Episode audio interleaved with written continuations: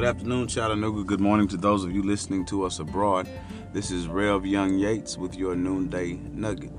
Continue to follow and partner with us on social media platforms at Twitter at Rev Young Yates, Instagram at Young Yates, Instagram at R. Levon Yates Ministries, Facebook, a connecting place with R. Levon Yates, facebook.com slash Truevine Temple Chattanooga.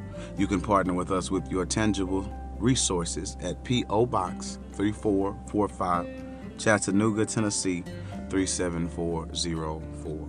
Today I want to talk about, continue to talk about rather, reconciliation, but today specifically, I want to talk about reconciliation through prayer. Daniel chapter 6 is an after this testimony. I believe all of us have them, whether we dwell to linger in that space or not. We have an after this testimony. The hopeless romantic Frankie Beverly would suggest after the morning after the night before, would you still love me anymore? And I believe in the sense and space that society has given us.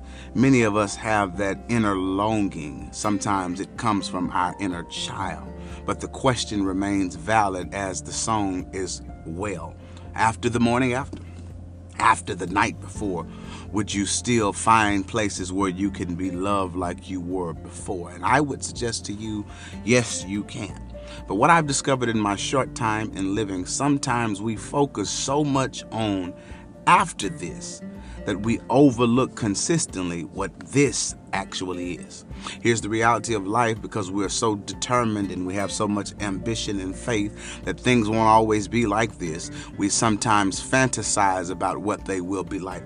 I stand and declare and celebrate with you that things won't always be like this. The psalmist says that weeping endures for the night, joy comes in the morning. But even in the space of this, this needs to still be addressed. That was the case in Daniel chapter 6. His uh, his king of the time, Darius, says unto him that this is a new decree. He signs it with his signet ring. Anyone that prays unto any other God shall be thrown into the den of lions. Daniel had a consistent effort of prayer, had a consistent practice of prayer. As a matter of fact, Daniel could tarry well in the moment of this because he prayed, knowing that he was already in enemy territory, knowing that God continued to favor him. He continues to walk the path path with the one who has been there. Even though opposition's enslaved in another land, he still finds himself a high ranking government official. So when this signet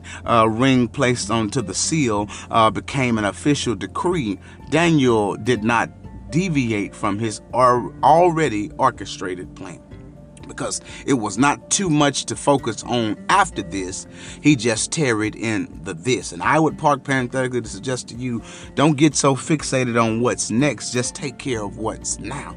Daniel chapter 6, verse 10 says, Now after Daniel knew that the writing was signed, he went into his chambers and he faced toward Jerusalem just as he did before. And he prayed three times a day while kneeling. And it says that because of so, he found himself in, in a direct violation of this decree. He's thrown in the den of lions. King Darius stays up night fasting and he wakes up early in the morning and says, Daniel, was your God able to deliver you? And Daniel said, Yes, my God sent an angel to shut the mouths of hungry lions. We know they were hungry because the guards that placed Daniel in there were eating themselves, but God sent an angel to shut the mouths of hungry lions, not in the after this, but he sent that angel in the this. And that's reconciliation reconciliation that we get to in the place of this comes through prayer. It's through prayer that we are able to reach the devil in warfare. It's through prayer that we are able to witness to the world in work. It's through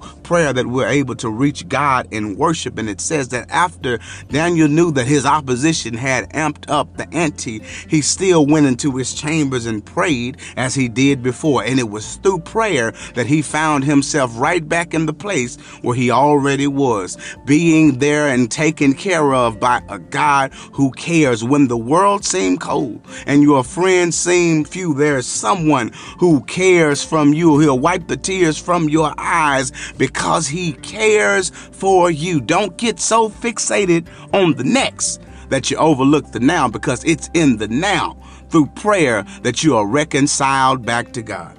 Be blessed and remember you're on the mind of God.